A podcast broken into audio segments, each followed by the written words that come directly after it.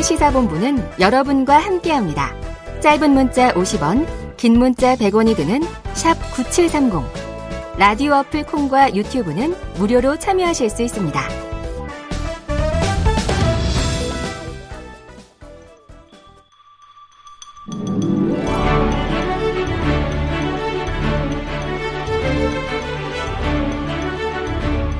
네, 여러분 지금 최영일의 시사본부 함께하고 계시고요. 오늘 청취자 여러분께 추첨을 통해서 최영일 커피를 쏘고 있습니다. 짧은 문자 50원, 긴 문자 100원이 드는 샵 9730으로 신청해 주시고요. 청취 의견 환영하고 있습니다. 자, 이제 기자들의 눈으로 정치권 소식을 들여다봅니다. 불사조 기자단. 경향신문 박순봉 기자, 세계일보 최영찬 기자 두 분 나오셨습니다. 어서 오세요. 안녕하세요. 자, 잘 쉬셨어요? 아, 예, 많이 쉬었습니다. 3일 쉬었습니다. 어, 저는 안 쉬었습니다. 아, 여기서 또 차별화가 되네. 일했습니다. 네. 예, 휴일에도 취재에 물불 가리지 않은 우리 네, 그런. 것까지는 아니지만 하여튼 근무 여건상 그렇게 네, 했습니다. 제가 주말에 최영찬 기자님 SNS를 보니까 뭐 한강 불꽃 사진들이 아, 많이 네. 올라와 있었어요. 세계일보 본사가 아, 너무 위치가 좋아요. 잘 보입니다. 네, 네, 보이더라고요. 33층에서 네, 찍었습니다. 자, 이게 국정감사 2주차인데 한미일 합동 군사 훈련이 정쟁의 중심에 서 버렸습니다. 자, 박 기자님, 이재명 음. 민주당 대표가 극단적 친일 행위다 이렇게 발언을 했는데 이 친일 국방 공세에 대통령실이 발칵 뒤집혔다 이런 보도가 있었어요. 네. 어떻습니까 분위기 실제로? 이 보도가 중앙일보 보도였거든요. 네. 그래서 저도 한번 분위기가 궁금해가지고 네. 실제 그런가 한번 좀 알아봤는데 음. 물론 이제 이렇게 보도가 나왔기 때문에 그렇게 반응을 한 사람도 실제로 있는 거고요. 네, 근데 네. 다만 제가 좀 접촉해 봤던 사람들은 뭐 그런 정도의 분위기는 아니다. 아. 예, 왜냐면은 기본적으로 이 이슈 자체가 이재명 대표가 이 친일 논란을 가져온 게 잘못 선택했다라고 대통령실에서 보고 있어요. 그러니까 어. 민주당이 잘못 선택을 했기 때문에 네. 나쁘지 않은 상황이라고 보고 있는 거고 아, 그리고 기본적으로 안보 이슈이기 때문에 이제 야당이 정략적으로 이용을 하려고 하더라도 우리는 그냥 갈 길을 뚜벅뚜벅 가는 그런 모습을 네네. 보여주는 게 더 낫다. 즉 이제 그런 식의 반응은 별로인 것 같다. 이런 얘기들을 좀 많이 나왔거든요. 어. 아마 실제로 오늘 윤석열 대통령의 답변도 좀 그런 취지에 비슷해요. 물론 네네네네. 대통령의 본인 표현이기 때문에 더 정제된 면이 있겠지만 현명한 국민이 알아서 판단하실 것이다 이런 식으로 음. 표현을 했거든요. 이제 이게 제가 들었던 그런 분위기랑도 좀 통하는 그런 반응으로 보입니다. 네. 그럼 약간 주, 중앙일보 보도가 좀 이렇게 과잉.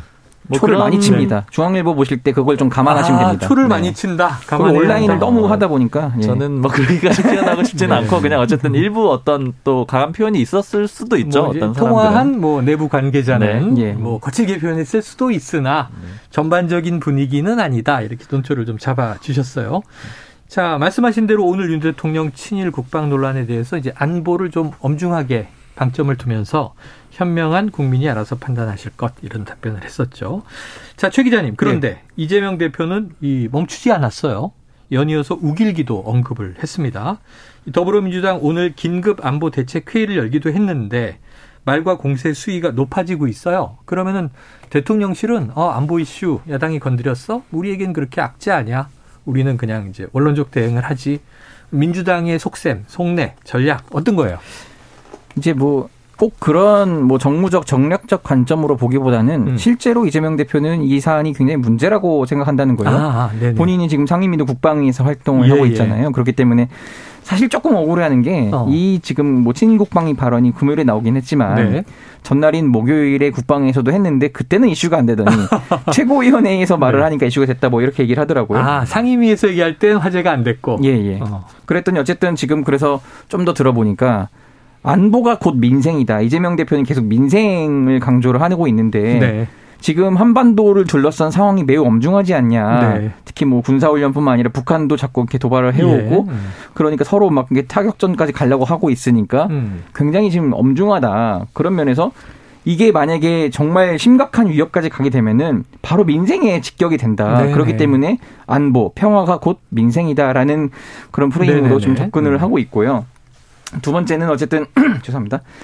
이게 또 독도 인근에서 하고 있잖아요. 그렇죠. 그리고 또 일본 군대 뭐 자위대이긴 자위대 하지만 어쨌든 뭐 왔고. 네, 그런 문제에 있어서 일본이 지금 과거사 문제가 아직도 또 그 강제동원 뭐 네. 징용공 문제에 대한 풀리지 지금, 네. 풀리지 않고 있는 문제가 있는데 지금 이 점이 완, 완성이 되지도 않았는데 어쨌든 벌써 그렇게 한미일 군사 동맹 아, 으로 가는 전 단계인 뭐 군사 훈련부터 하려고 하느냐 네. 이거는 맞지 않다 라고 야당으로서는 굉장히 엄중하게 좀 비판을 할 수 있는 대목이 있다 이렇게 좀 보고 있습니다. 단계가 있다. 자, 그런데 이제 우길기를 둘러싼 또 설전 가운데 이 국민의힘 정진석 비대위원장이 이제 SNS 발언을 했습니다. 이게 오늘 좀 보도가 많이 되고 시끄러운데 조선은 일본군 침략으로 망한 것이 아니라 스스로 뿌리부터 망했다. 야, 이거 역사 논란으로 좀 번져요. 지금 안보 논란에서 이제 역사 논란으로. 요거는 지금 내부에서 어떤 분위기예요? 제가 오전에 세 명하고 얘기를 해봤거든요. 네. 국민의힘 사람 다 부정적으로 얘기를 하더라고요. 정진석 비대위원장의 표현에 대해서요. 네. 그러니까 일단 이런 얘기들을 많이 해요. 굳이 왜 저런 얘기를 하냐? 아, 굳이. 네, 왜냐면은 일본 문제는 소위 줄을 잘 타야 되는데 어. 굉장히 민감한 문제이기 때문에 잘못하면 국민들의 정서를 건드릴 네네네. 수가 있다. 이런 식의 얘기를 굳이 꺼낼 필요가 없다. 그리고 너무 논쟁적이다 이런 네네. 얘기를 했고요. 그리고 차라리 이런 식의 접근이면 낫지 않았겠느냐. 그러니까 안보 현실적으로 이 음. 한미일 공조는 필수적인데 굳이 반일 선동하는 건 어리석다. 이렇게 민주당을 네네. 공격하면 됐을 일인데 왜 있어요. 논쟁적인 문제를 굳이 끌고 와가지고 네. 또 다시 한번 이제 소위 이 친일 논란을 더 부각시켜. 주느냐 이런 불만들이 대체로 많았습니다. 그리고 이런 반응 중에 하나는 네. 좀 제가 인상적이었던 어. 글이 너무 길다. 그리고 왜 저렇게 옛날 얘기를 가져오느냐. 막 약간 조선이 네. 왜 망했는가? 이 결국은 어느 한 국가 흥망성쇠에서 망할 때 외침이냐 내부적인 뭐 몰락이냐. 근데 두 가지가 다 이렇게 공조가 되잖아요. 보통은 다 역사적으로. 복합적인 요인이 있는 네네. 게 그렇죠. 사실인데 다만 그 중에 하나를 꼽자고 하면 이제 굉장히 논쟁적으로 되는 거죠. 저희 사실. 조선은 스스로 망했다 이렇게 얘기해 버리니까 그러니까 너무 단정을 했어요. 네. 그러니까 사실 이게 지금 이재명 대표 프레임에 아 이재명 대표 저게 굳이 저렇게까지 나갔어야 되나라는 내부적 의견도 있었거든요. 처음에는 너무 세게 네. 했다. 그런데 지금 이거를 정진석 비대위원장이 덥석 물어버리니 아 물었다. 역사관 논쟁이 되고 본인의 역사 인식이 지금 드러난 거잖아요. 예, 예. 소위 말하는 식민사관 논쟁까지 이어갈 거고 네.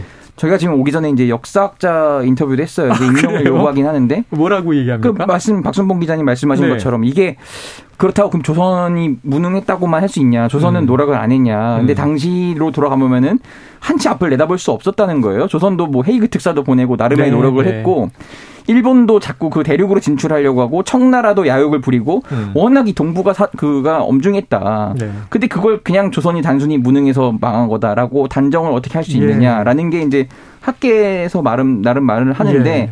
정진석 위원장이 이제 여당 대표잖아요. 예. 조금 발언이 위험했다. 위험했다. 네, 이렇게 평가가 그리고. 이게 좀 큰. 그림으로 보면 스탠스 상으로도 좀 엇박자예요. 네. 왜냐하면 지난주에도 한번 말씀을 드렸었는데 이게 좋은 거라는 말씀은 아닌데 어. 여야가 서로 계속 불을 지르는 그런 그림이라고 예, 예, 말씀을 예, 드렸잖아요.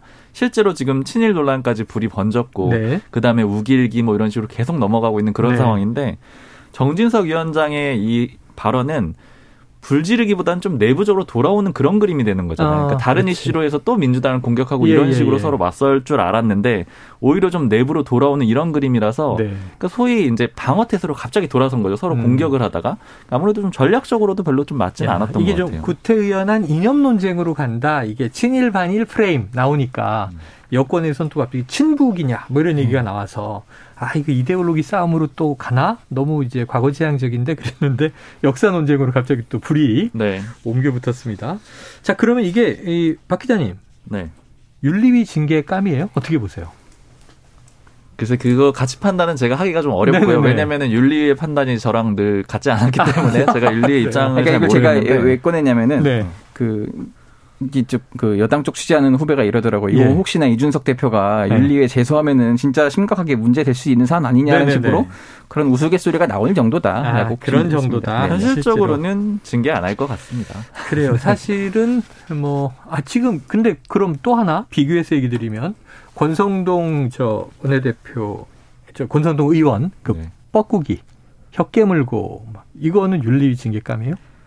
그러니까 지금 그러니까 윤리위의 판단에 대해서 저한테 물어보시면은 네. 제가 윤리위의 판단을 어, 예측하기가 좀 어려운 게 왜냐하면 그간에 좀 소위 일반적인 기대하고는 좀 다른 방식의 징계를 했다라고 저는 네. 개인적으로 보거든요. 네. 그렇기 때문에 일반적인 판단을 내리기가 어렵고 네. 그냥 정무적으로 봤을 때는 권성동 의원도 징계 안 내리지 않을까요? 이렇게 네. 추정만 해봅니다. 자, 알겠습니다. 이미 뭐 한 번 권성동 의원은 이제 엄중 경고 징계는 아니고 받은 바가 있습니다. 자 오늘 계속 주목됐던 게 감사원 국감 이게 뭐 파행 파행하면서 가고 있는데 이 이번 주 최대 격전지로 꼽힙니다. 민주당은 이관섭 이 수석과 유병호 사무총장 간의 오간 이 문자 지금 화력을 집중하고 있는 거죠. 그렇습니다. 근데 제가 뭐 이번 주에는 여기를 주목해야 된다라고 했던 곳들마다 사실 뭐 크게 이슈가 잘 안 되더라고요. 아, 야당이 화력을 잘 못 쏜 건지 네네네. 아니면은 이제 워낙 행정부가 자료 제출도 미흡하고 하다 보니까 아. 뭘할 수 있는 게 없던 건지는 네. 모르겠습니다만 오늘도 일단은 어, 민주당이 박홍근 원내대표도 그렇고 대감 게이트, 음. 뭐 대통령실 감사원 게이트다 이런 식으로 계속 노를 젓고 네. 있는데 이슈가 그만큼 되진 않아요. 어쨌든 예. 지금 뭐 서로 문자를 주고받은 내용 다 공개하라 몰고 있는데 음. 법사위도 좀 매끄럽지가 않습니다 진행이. 네. 일단 뭐 키는 김도 위원님 김도국 위원장이 네. 쥐고 있기 때문에 민주당이 원하는 대로 그 방향이 잘 흘러가고 있지는 않은 것 같아요. 음. 조금 불이 확 붙진 않고 있다.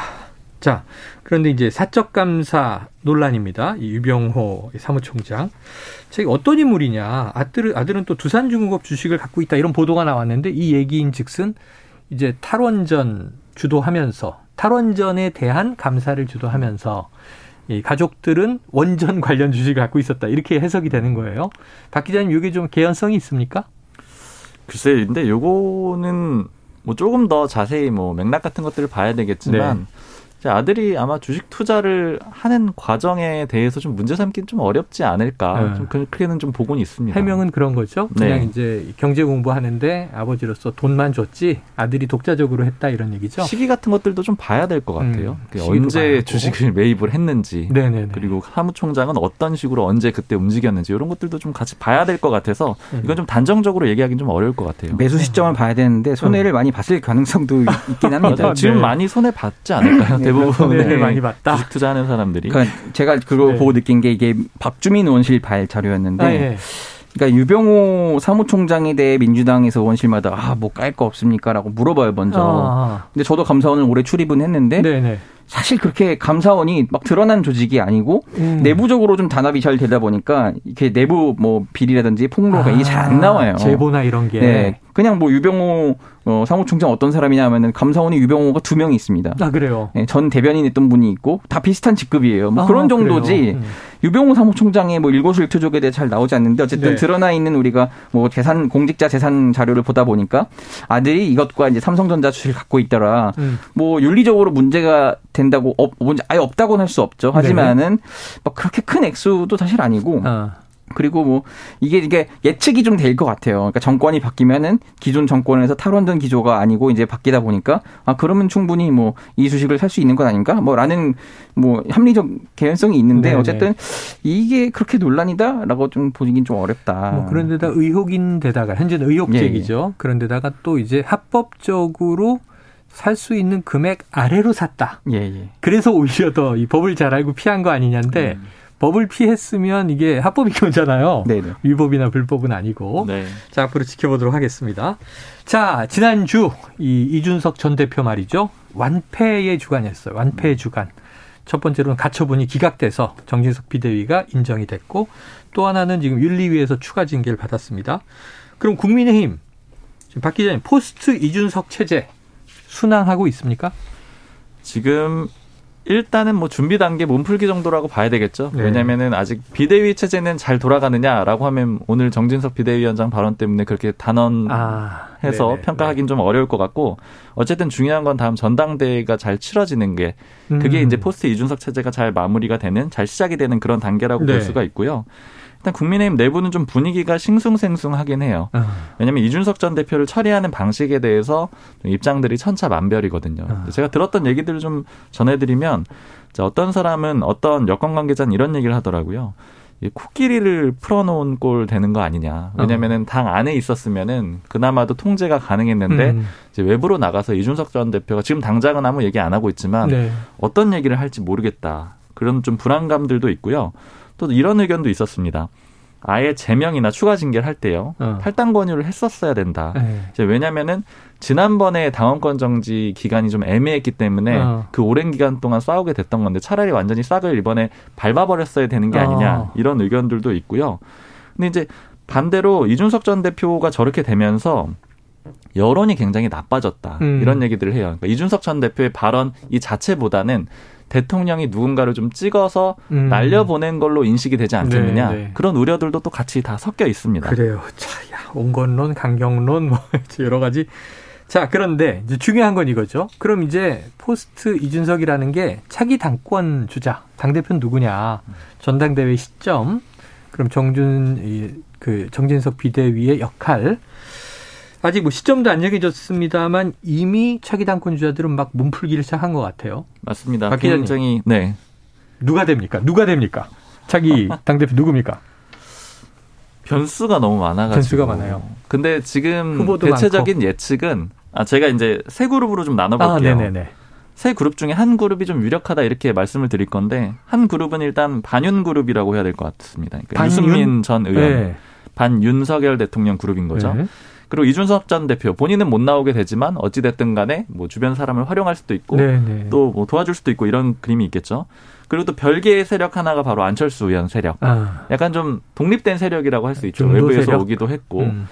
그리고 어, 전통 국민의힘 네. 의원 세력이랄까요? 뭐 친윤일 수도 있고 범친윤계일 수도 있고. 음. 여기를 아마 김기현 의원 또 나경원 전 의원 네. 또 사실 정진석 비대위원장도 생각이 있다라고. 하거든요. 네, 권성동 의원 뭐 여러 사람들이 아, 있는데 이 세 개 축이 있다라고 했을 때 지금 상황에서는 이제 전통적인 국민의힘 세력 즉 친윤 내지는 범친윤이 유력하다? 좀 유력하지 않겠느냐. 네. 왜냐하면 당내에 그 세력들이 나머지 두 축은 거의 없어요. 근데 이제 다만 이 변수들이 있는 게 이 전통적인 국민의힘 세력 이 축으로 봤을 때 여기가 후보가 둘 이상 나오게 되면 굉장히 좀 골치 아파집니다. 아. 예를 들자면은 지금 김기현 의원 적극적으로 활동하고 네네네. 있잖아요. 여기서 나경원 전 의원이 같이 나온다. 네. 이러면은 인지도는 나경원 전 의원이 가져가고 그리고 어. 사실 뭐 당내 지지도 그 충분히 조직력도 예, 갖추고 예. 있는 편이죠. 음. 그리고 또 김기현 의원이 조직력이 강한 편인데 인지도는 또 낮잖아요. 음. 그러니까 이런 두 사람이 같이 나와버리게 되면은 음. 표가 분산이 돼가지고 오히려 다른 쪽으로 좀 쏠릴 가능성이 예. 있고 이런 변수들은 있는데 기본적으로는 범친윤 그룹이 좀 압도적일 것 같습니다. 네, 세 개의 그룹으로 나눈다면. 네. 자, 그래요, 알겠습니다. 자, 정치 구단으로 불리는 박지원 전 국정원장이요. 자, 윤 대통령이 유승민 전 의원이 당 대표가 되는 것을 죽어도 못 볼 것 이렇게 예언 아닌 예견을 했습니다. 자, 윤 대통령과 유 전 의원 사이가 좋지 않다. 이거 사실은 지방선거 과정에서도 나왔던 이야기인데 여러 번 나왔었죠. 예. 대선 경선 때도 많이 나왔었고요. 그런데 유승민 전 의원 나옵니까? 맞습니다. 이게 이게 저도 좀 많이 알아봤는데 네. 유승민 전 의원의 일단 스타일이 있어요. 예. 지난번에 지방선거에 나올 때도 막판까지 안 나온다고 했다가 예, 예. 딱 막판에 나가겠다라고 했었거든요. 아하. 지금 전당대회 시점이 안 정해져 있잖아요. 네. 아직 나온다라는 입장이 전혀 없다라 그래요. 제가 주변 사람들한테 물어봤는데 입장은 없다. 네, 지금 사실 이렇게 좀 얘기가 나오는 게 페이스북 글 때문에 그렇거든요. 맞아요. SNS를 보면 막 나올 것 같은 분위기인데 같은 그런 글들이 많죠. 왜냐하면 뭐 TK 지역에서 1등한 네. 것도 올리고 예. 뭐 이꼴 저꼴 다 보기 싫으면 유승민 이런 예. 식의 칼럼도 공유하고 이런 걸로 봐서는 나올 것 같은데 주변 사람들한테 다 물어봤을 때는 아직 그런 얘기가 없고 특히 음. 이제 핵심적으로 도와주는 실무자가 있거든요. 그 실무자한테 물어봤는데 아직 유승민 전 의원, 그러니까 유 대표님 이렇게 표현을 음. 하는데 유 대표님이 아직 딱히 지시가 없었다. 이제 나온다라는 음. 얘기가 없고요. 그리고 사실 나온다고 하더라도 좀 쉽지는 않을 것 같고요. 근데 일단 이 페이스북 글 같은 건데 왜 이렇게 쓰느냐 이것도 좀 같이 네. 물어봤거든요. 그거는 아마 좀 마음에 쌓인 것들도 많고 지금 정치적으로 음. 불리함, 유리함 고려하지 않고 하고 싶은 말을 편하게 다 하는 것 같다. 음. 좀 이런 얘기들도 같이 있습니다. 그런데 아까 이제 세 개 그룹 중에 안철수 이 독자 세력 음. 그리고 이제 전통 친윤 그리고 반윤 반윤의 좀 이 좌장이 유승민 전 의원을 꼽는다면 이준석 전 대표도 지원합니까? 합류할까요? 이 부분에 대해서 좀 네. 논쟁 지점이 또 하나 네네네. 있어요. 일단은 유승민 전 의원이 나오느냐 마느냐 요부터도 지금 아직 정해지지가 네, 않았지만 아까 말씀하셨고 나온다고 하더라도 전제하면 그런다고 하더라도 제가 이제 유승민 전 의원이랑 좀 가까웠던 사람들하고 얘기를 해보니까 제일 문제점이 뭔 것 같으냐 이렇게 음. 얘기를 해보면 이 반윤 그룹 내라고 봤을 때 여기 안에서도 단일한 후보가 안 나올 가능성이 있다라는 거예요. 그 얘기가 무슨 얘기냐면 유승민 전 의원과 이준석 전 대표가 완전하게 융합을 하기가 좀 쉽지 않을 것 같다 이런 음. 얘기들이 있습니다. 서로 네. 좀 다르다라는 거예요. 일단 기본적으로 보면은 이 유승민 전 의원 입장에서 보면 이준석 전 대표는 친구 아들이죠. 음. 이제 자기 방에서 인턴을 했었던 네네네. 어떻게 보자면 키워온 그런 예, 친구에 예. 가깝고 근데 이준석 전 대표 입장에서 보면은 지금 이 반윤 그룹이라고 말씀드렸잖아요. 반윤에서 지금 가장 상징적인 인물은 단연코 자신인 거예요. 네. 유승민 전 의원은 박근혜 전 대통령한테 탄압을 받았던 인물이고 네. 자기는 윤석열 대통령한테 탄압을 직접? 받았던 인물이기 네. 때문에 중심에 서야 되는 건 자기라고 생각할 음. 가능성이 높고요. 그리고 두 사람이 그리고 어떤 노선도 좀 많이 달라요. 그러니까 예. 를 들자면 유승민 전 의원은 좀 따뜻한 보수 이런 걸 강조해가지고 음. 약자 뭐 이런 사람들에 대한 배려를 좀 강조하는 측면이 있는데 네. 근데 이준석 전 대표는 사실은 뭐 능력주의라고 표현을 할까요? 예. 아니면 뭐 소위 이대남들의 그런 요구 사항들을 적극적으로 네, 음. 반영하는 그런 편이잖아요. 이런 노선은 좀 달라요. 그래서 기본적으로 융화되기가 굉장히 어려운데 다만 마지막까지 음. 코너에 몰린다라고 하면은 뭐 합류할 가능성도 두 사람이 연합할 가능성도 당연히 정치는 생물이니까 배제할 수는 없을 것 같습니다. 자, 얘기 나온 김에 요거 하나 이제 박 기자님한테 끝으로 여쭤볼게요.